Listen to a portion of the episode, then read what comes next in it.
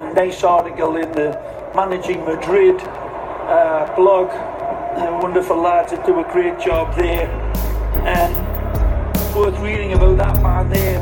Karim Benzema needs to rest, and the numbers reveal why. Times ended up almost looking like a 6-3-1. Some very good writing about that on the Managing Madrid website.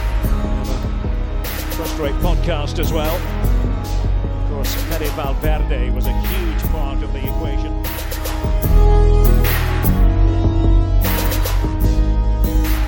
Hello and welcome to a Friday edition of the Managing Madrid podcast. This is your host Kiyan Sobhani, and I'm joined as always by Jose Perez every Friday because we preview Real Madrid's opponents on the weekend.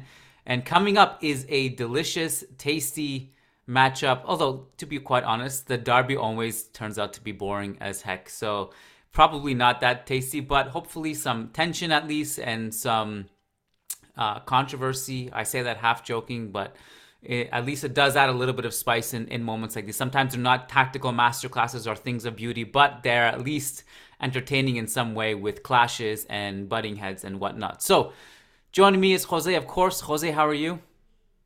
Hello, Kiyan, and hello, everyone. Uh, yeah, there's always that that feeling of like looking forward to this, but not really looking forward to this because I'm gonna spend the next few minutes talking about Atletico tactical issues, and it's and it's gonna sound like these guys are terrible, uh, and it's still gonna end up zero zero one one. Like it's and it's gonna be like uh predictably like very even game because uh whatever state they're in, they're always it's always hard to break down Atletico somehow, even if they're even in times like now where they're not even defending as well as before. Yeah, I was um I was telling Diego this on the Churros podcast yesterday, but I've been to almost every derby I think in the past five six years, and if it's not me, I think Ewan has been to a couple. Um, and without fail, they're always so I find like you just realize how overhyped this game is in terms of the spectacle. Yes. Like it's a very boring game, either stalemate or one-one or just someone nicks it. Um, but um, I don't know. Here's to hoping this weekend will be a little bit different, and obviously the whole uh, dancing thing before the game at least added a little bit of fire to it. Um, we, we let's just get that out of the way right now, Jose. Whether wherever you you end on the spectrum listening to this, whether you're on the fence that Koke is evil for saying what he said, or, or you think it's completely taken out of context, or you think dancing is great, dancing is terrible, let's just get that out of the way because people want to hear our thoughts on this for some reason. Jose, what do we need to say about this? Anything? Uh honestly, I wish I didn't have to say anything because to me, this is one of the dumbest football debates I've heard in a while. Um, and it's and it's just one of those situations where just a lot of Spanish media is just trying to stoke up controversy where there shouldn't be. Um, and I'm gonna put blame like a bit more blame on media for this simply because it this should be a non-issue and there is no reason to amplify things. It's like like what happened originally against, say, Mallorca. He goes, celebrates. Maybe other people in the opposition team or fa- uh, are are angry at it. Everyone's heated up in the game. It happens. That's it, and that uh, and that's all the issue. Uh, with and I think to a degree that's really where Koke's statements were going. It's just like, like he like, it's him. He can celebrate however we want. He wants the fans are probably not going to like it because opposition fans are not going to like your the opponent celebrating a goal. So it is uh, so it is what it is. Uh, and and and and that's the thing. Like i feel like even for the players they're like uh like for, from Koke's perspective it's just like it is what it is. I don't like he doesn't see any much reason to make a, a fuss out of it. But all the media is trying to make a fuss out about it and, and bring everyone and try to get the worst uh, try to bring everyone's statements as most out of context as they can so that they can stoke controversy. And, and it's so boring because there are so many other things that could be talked about. So here's where i stand on it. I agree. I think and you brought up the um, you brought up a Aguirre there in passing. So that was actually somehow a non-story and what what became blown up for this particular instance was the fact that it was Koke and it was the upcoming derby, right? If it was some player we never heard about in the second division, this wouldn't have even gotten the light of day, right? Aguirre literally said in a in the game Mallorca versus Real Madrid, hit him, hit him to Vin- to his players to get Vinicius. And no one talked about that. I mean, Lucas and I were asked about it on the mailbag on Thursday. And what I said was even then, I was like, okay, well, that's not a great message. However, I'll give you some context. And I think there was not necessary um, something malicious intended in that even. You know, growing up here playing football in Canada, uh, we always said, you know, if someone is like on a counterattack and they're dribbling in transition, a common thing to say would be like, take him down, take him out, get him, yeah. like all that stuff, right? It doesn't. It's not saying break his bones, destroy his destroy his spinal cord, all that stuff, right? So uh, that's why I kind of like I, am not saying Aguirre's comments were like this beautiful message of football, but I'm like, okay, in the heat of the moment, like take him out or or get him or make sure yeah. he doesn't get into space, foul him or whatever, do what you need to do. Same thing in basketball. If someone comes into the lane to dunk on you, you're gonna send a message. You're gonna hit him. You're gonna make sure, hey, you're not coming in here dunking on me. You're either getting fouled or you're gonna get put in your place, or you're not. You're gonna be too scared to come back at me next time. Same idea. Um, and so with the whole Koke thing I saw one of my favorite uh, journalists who is not the one who works for Managing Madrid, who I also love, but um, mm-hmm. they tweeted something and they tweeted the Koke thing, and, and, I'm very good friends with this person. They t- they quote tweeted and said, um, "This is an unbelievable thing for Koke to say." And I was like, "Okay, I'm excited mm-hmm. to press play," and I pressed play, and I was like, "I, I I didn't think it was that bad, honestly. No. And the quote that like you know he's gonna be in trouble was compl- was taken out of context in the sense that like it's literally just about like he can celebrate how he wants. However, just so he knows, there may be implications from out the crowd if he does that. That's that's how I interpret it as. Okay, but yeah. I will say this: I still liked it because I like I like trash talk. That's always been mm. me. I like the trash talk, and let's be honest, like I definitely didn't mind waking up to Neymar and Vinicius just celebrating the art of dancing uh, after a celebration, yes. which is something I'm definitely for. So at, at, the very least, I thought that was cool that it brought light to be like, hey, this is nonsense that we would even get mad at anyone celebrating. I don't care.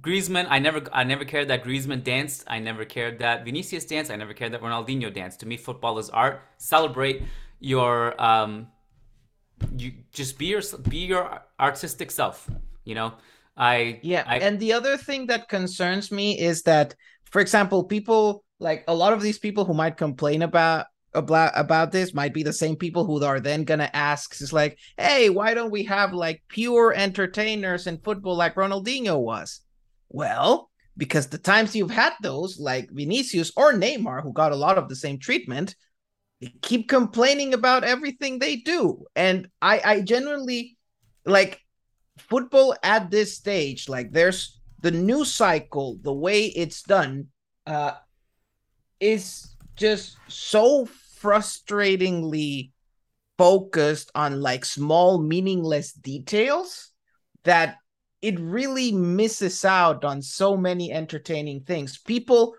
in this era would not enjoy Ronaldinho, for example, as much as as they as people did 15, 20 years ago, because we've gotten used to knowing every single detail about players' lives, looking at what they do on a weekly, uh, talking about what they do on a weekly, daily basis. That we just take the fun out of all of it, and and people are gonna keep wondering where did the entertainers go? I, I don't think they've gone anywhere. I just think that the world is now more I don't know, uh more upset at everything every day.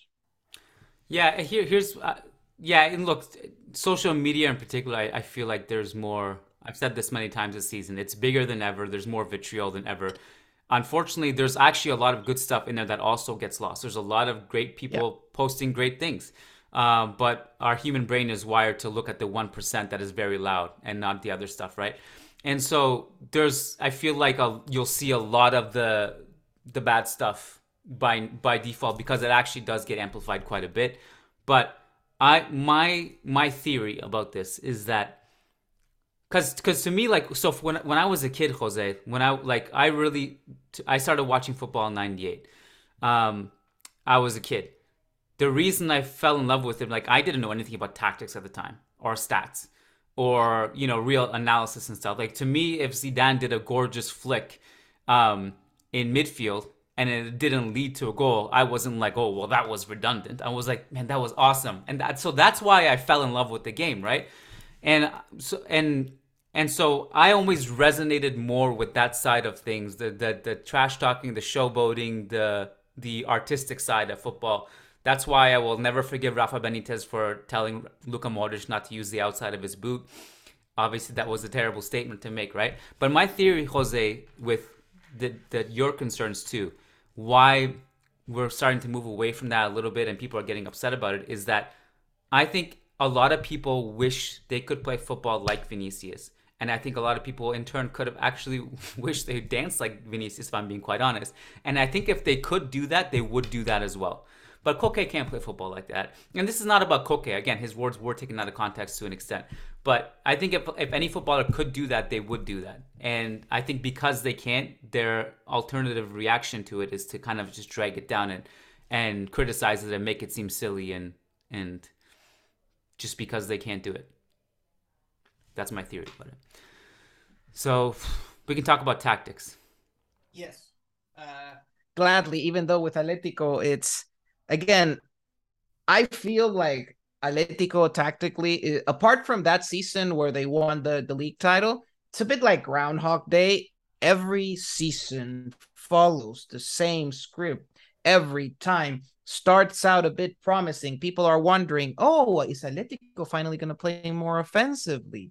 interesting. They're doing this, they're doing that, they're scoring more. Then you have like a, a, a period of like mid-season crisis. They're about to drop out from Champions League, etc. And then after after mid-season crisis gets solved by going somehow b- back to the same deep block stuff that they've always done and that always seems to get the job done for them. So and, and, and right now it seems like Atletico are going right on the same path as every season. Started a bit promising out in preseason. Preseason looked good.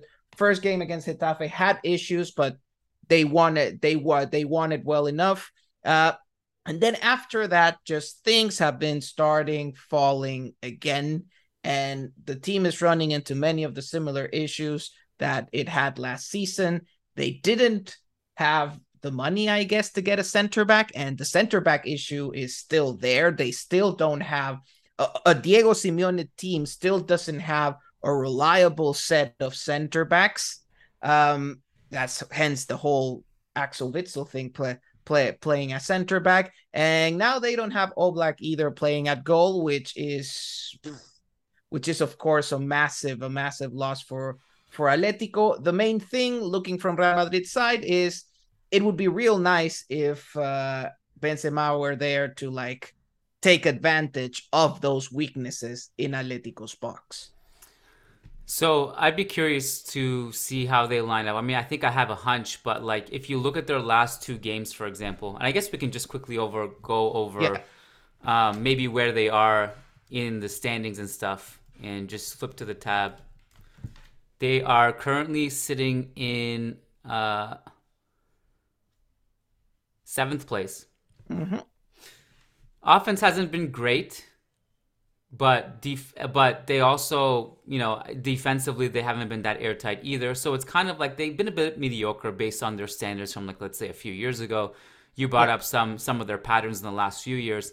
The last two games, a four-one win over Celta, and then a loss to Bayer Leverkusen. They had um, the one key difference, I would say, and obviously we, we know that Jan Oblak is injured, so he's not going to play, and he hasn't played in the last couple games. But um, Felipe and Hermoso played together against Leverkusen, and that was a disastrous pairing.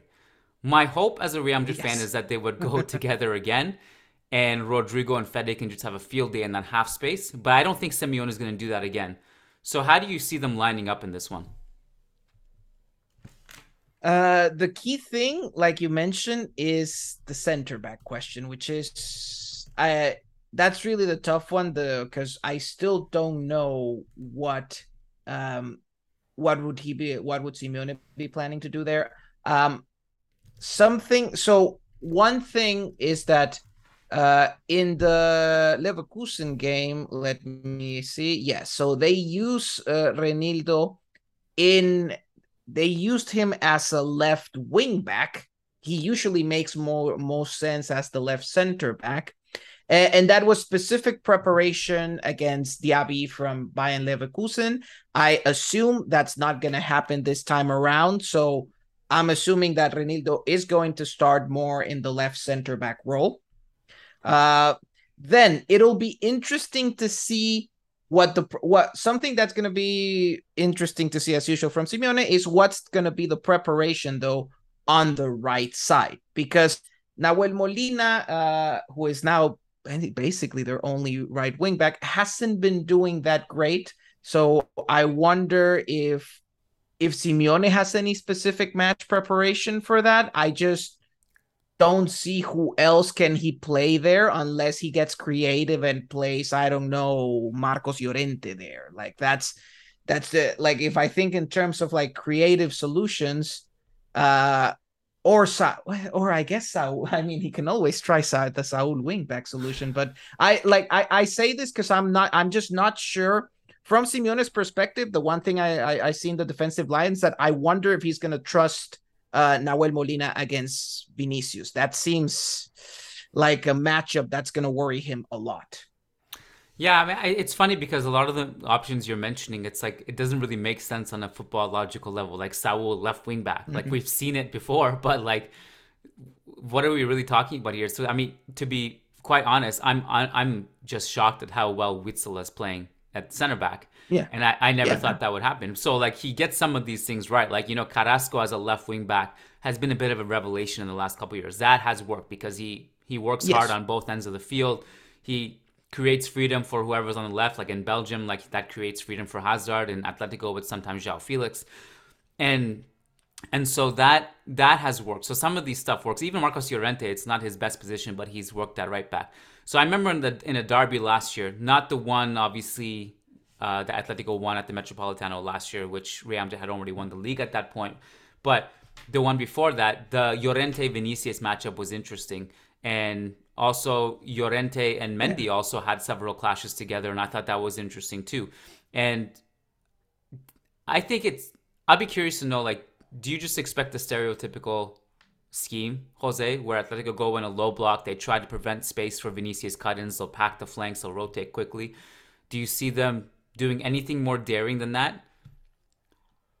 Absolutely not. I would even argue that they're going to somehow find a way to be even more defensive than usual because I think this team is gonna is like extra concerned about the fact that Oblak is not there, so they mm. might want uh they might want more protection uh even more protection than than usual this time for their backup keepers. So I I absolutely do not see them moving away from the deep block or trying anything more than that. One could argue that when your center backs are not at, are not that good or not that solid, you should be pressing higher. Uh, but that's not how Simeone logic works. So, uh, so I presume that the deep block is going to stick. Um, like I said, for me, the big some of the big factors here are really uh who the wingbacks are going to be. Like he's at some point Carrasco is like let's just say that Simeone has lost a bit of confidence on it in him and is not starting him ever every time. We could see weird exper like we could see weird experiments like Saul at left wing back again. Um and again, I, I, I am curious to whether he will try uh, he will keep Nahuel Molina at right wing back or not. Uh, the the pair, the trio of center backs, I do think it will be Reinildo, Witsel, and likely Felipe. Uh, the midfield unit that will be interesting. Um, uh, we know for sure that Lemar cannot make it, but then the rest, mm, I'm not entirely sure. So he I think he start. I think they started against Bayern Leverkusen with Llorente, Koke, and Saul. Uh, I wonder, knowing Simeone, he's gonna try. He's if Kondogbia is available, then he will try. He will use Kondogbia instead. So Kondogbia and Koke are very likely to start. We'll see the third midfielder is. It would make a lot of sense in for Simeone for it to be Llorente, just thinking more about the defensive side of things. So that's how I'm seeing their lineup at the moment. But right now with Atletico, Simeone is trying a bunch of things, a bunch of lineups. We could get surprises. Yeah, Kondogbia started the game against Celta, but not the the game against Leverkusen. That's a little bit of a strange decision, given the fact that if you're gonna go into that game without Oblak, and then you have Hermoso and Felipe together, you would think Kondogbia would at least add some insurance and balance to a team like that. But he did not play. I would expect him to play in this game. Um, there, I mean, a, a key piece of them scoring is going to be I mean, João Felix, who has I think six goal creating actions in the league, which is joint top. He um, obviously versus Real Madrid's high line, I'd expect Rudiger to play. How do you see that matchup playing out? And will well, João Felix get any help in transition from his teammates? Depends a bit on the teammate. Uh, uh, I think, like, I'd be surprised if, say, I mean, I can see I can see Simeone not starting Correa because he wants to use him for the second half, but I think Correa has to be a like you're you're gonna be in a situation where Real Madrid is gonna have most possession, uh, where Real Madrid is gonna be on your half of the pitch most of the time. It makes sense to have Correa as a threat in transition alongside Felix. So that to me is what makes the most sense. It's gonna be a hard one because Atletico keeps defending quite deep and like it, like it's been the same thing with Joao Felix for the last two three years at Atletico. It's him against the world really because the rest of the team is too far away to help him. So it's gonna be so as usual he has to get whatever melons get thrown at him from the back line and try to turn that into something. Uh, either get the hold on to the ball for enough time so that the rest of the team can move forward, or just do an act of magic that gets the team uh, that that gets him to keep moving forward. But it's it's a tough one. But it, it's going to be a tough one for him um, because there's not going to be much support. This is not the same Atletico as of say two years ago that actually had a really neat position possession game and could reach draw like they could actually pass the ball to Joao Felix in good conditions. They cannot do that right now. Atletico doesn't have that structure right now. So it's gonna be hard. Of course, if they can get the ball to him in good conditions, then then it would be the then you'd have the, the, the, situation where maybe he can exploit the back of Real Madrid's midfield line, try to be in that space between Real Madrid's midfield and defense, try to receive the ball uh, at the sides of Tchouameni and, and try to, to try to stay away from Tchouameni. Um, that would be the objective. But again, I I am not sure Atletico has right now the capabilities to get the ball to him in good conditions. So another talking point here is obviously the Cole Griezmann thing. He's coming in at, in like minute 60, whatever, to ensure he gets under the one half of football that he needs to play in order to fall in line with the clause of not paying Barcelona. So whether they negotiate out of that soon or not remains to be seen. He's been playing well off the bench. That's a, a factor. Mm-hmm. I mean, in all of Real Madrid's yep. games, um, they've been able to strangle opponents in the second half with their depth and fresh legs that come in. In this case, you know, Atletico do have a decent um, attacking depth chart. Where maybe they get Correa and Griezmann in the second half. Do you think Griezmann, if there wasn't that, if that clause did not exist, because Simeone did say they're better with him on the field than without. Mm-hmm. Now, sometimes like that's contextual in the sense that sometimes players are better suited off the bench and they play better because of the game state they come into or whatever. Uh, but is this team better with Griezmann as a starter if they could?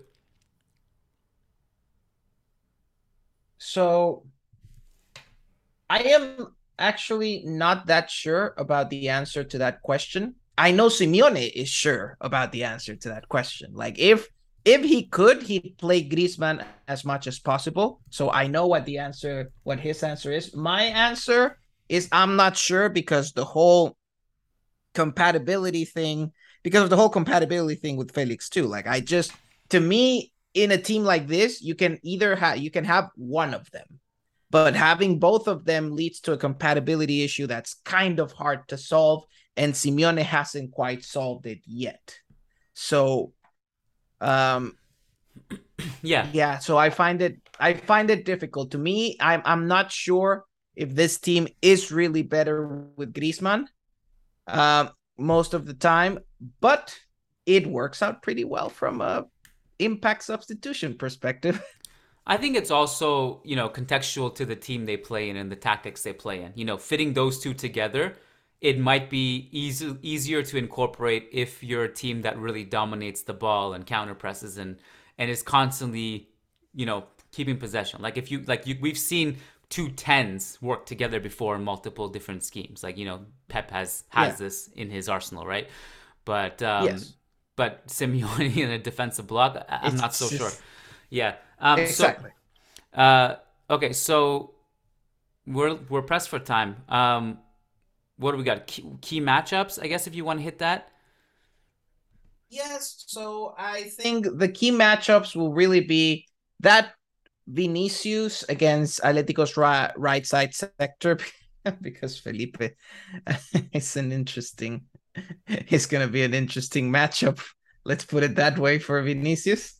Um, and Nahuel Molina, like I, let's just say it's a, it's it's relatively on the weaker side, so it it could be an interesting opportunity for Vinicius to go there and dominate. So that's an so that's a good matchup that looks favorable to Real Madrid.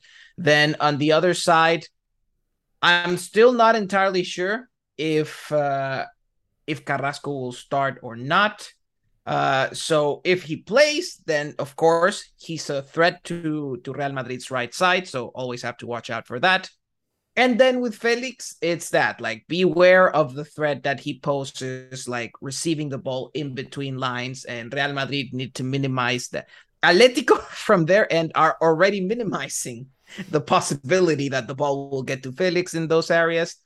And Real Madrid has to contribute to that too and try to minimize that risk because, uh, yes, he's uh, he's gonna be dangerous if you give him space to receive and to think. Um, the end, of course, the other big matchup is, which is a more general one, is just beware of Griezmann and what he can do after the 60th minute. I think those are the main keys uh, that I'm that I'm thinking about. Uh, this is a this is gonna be already this already over the week. We already saw what happened w- with Real Madrid's attack when say Kroos is not present, like it just lacks structure. And breaking down Atletico needs uh needs someone who can provide you that kind of structure. So it's gonna be nice to see the difference on like breaking down a deep block is never the same without Kroos because he knows how to move the ball from side to side to best disorder and destabilize the opposition defense. So I do look forward towards that uh, to that and to because Atletico one weakness, one normal weakness of Atletico's 5-3-2 defense is that the block is very narrow. So it can be so you can disorder like so you can destabilize it rather easily if you have very strong switches of play. And a lot of teams uh throughout the last couple years have destabilized Atletico's defense by doing that. And Real Madrid can do the same with Kroos's switch of play. So that's gonna be that's gonna be important. Um, I have some breaking news for you while we're recording. Now Pele mm. has chimed in on the dancing debate. So, quote Pele on Twitter, quote, football is joy. It's a dance. It's a real party. Although racism still exists, we will not allow that to stop us from continuing to smile.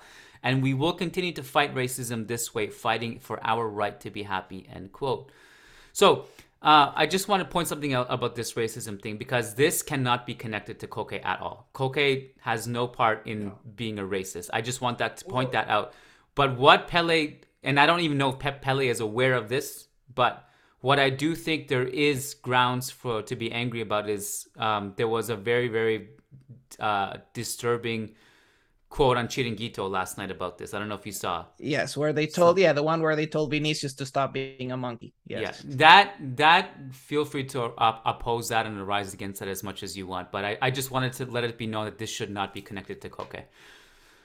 Um, Absolutely. I guess we can quickly go over Jose. Um, just for the listeners' sake, just key updates on players. We haven't had squad lists yet because it's Friday. We'll get those tomorrow, and obviously press conferences tomorrow as well, which will clarify certain issues of certain players. But as of right now, not expected Benzema will make it. Militao is back, but mm-hmm. I don't mm-hmm. think he'll start over Rudiger.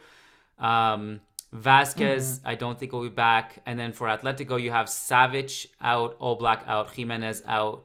I think you mentioned Lemar out, right? Um, and Sergio Reguilon, I don't think is going to be available either due to an injury. So yeah, he's also not available at the yeah. moment. Yeah. Okay, so I just wanted to clear that up. All right, Jose, I think we got it all right. Yep. Uh, as usual. Um, yeah, it's gonna be a choppy game. I, I like what what can we say? Uh, this is not, I, am not I can never say that an Atletico Real Madrid is gonna be fun or that I look forward to it uh, I guess I just look forward to Real Madrid winning it. That's that's really what it count what counts. if you like, we can um, schedule in an entire episode, one hour long, just to talk about dancing. If you like, just send just send me a message if that's something that you're interested in, Jose. Absolutely. Okay. Absolutely not. Oh, okay. I'll do that one solo. I hope I don't have to add. All right, Jose. we can do now. If you tell me that that, that yeah, if we one hour like Ibai Llanos, like we're just dancing around, uh, uh, dancing around, then that then that might be better. But other than that, to talk to discuss. Other than that, no. All right, we'll see. We'll see where it goes. We're pretty busy people, so I don't. I don't know if we'll get that far, but uh, we'll we'll see. Jose, thanks, my friend. Pleasure as always. We'll chat on Friday at the very latest. But yeah, enjoy the game. Take care, buddy. Thank you. Yep. See you around, and thanks everyone for listening. All right, before we wrap it up here and send you guys along on your way, we wanted to give a quick shout out to our patrons over on patreon.com slash managing Madrid who do so much to support the show and they also get a ton of bonus content. If that's something you're interested in and being part of a bigger Real Madrid family, again, go to patreon.com slash managing Madrid. And we wanted to give a specific shout out to our $10 plus patrons because if you pledge $10 or more per month, you get a specific shout out on the podcast as well as guaranteed responses to your questions. So, Shout out to Brandon Alvarez, Willie Reed, Way Paring, Will Sousa, Wamik Jamal, Umar Mahadi, Tyler Dixon, Tobias Arroyo Botcher, Tark Goktas, Taleb Salhab, Tahmid Kalam, Sushank Damala, Sujai Wani, Sumanchu Singh, Sherry Sorial, Sheikh Hatiri, Shamil Shabal Sharapov, Sergio Arispe, Santos Solorzano, Samuli Justin, Samir Z, Said Mahad, Sai Mohan Sasi Kumar, Rodrigo Balmaceda, Rishi D, Phoenix, Peter Powell, Paulo Fierro, Patrick Adayafadi, Oscar Barrera, Nico Laxo, Nicolas Zapatero Zubiare, Nicholas Moller, Nick Ribeiro, MJ Diego, Mowgli, uh, Nelson Masariego, Michael Zinberg, Marin Myrtle, Matthew Atkins, Martin Ridman, Magnus Lex, Logan Stahl,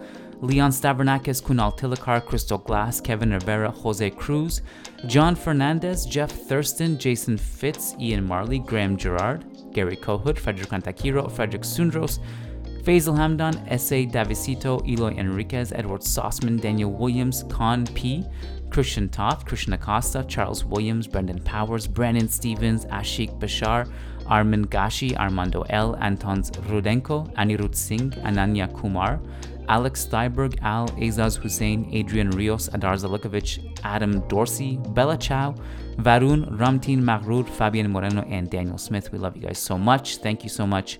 Hala Madrid, and we'll see you on the post game podcast after the Athletic game.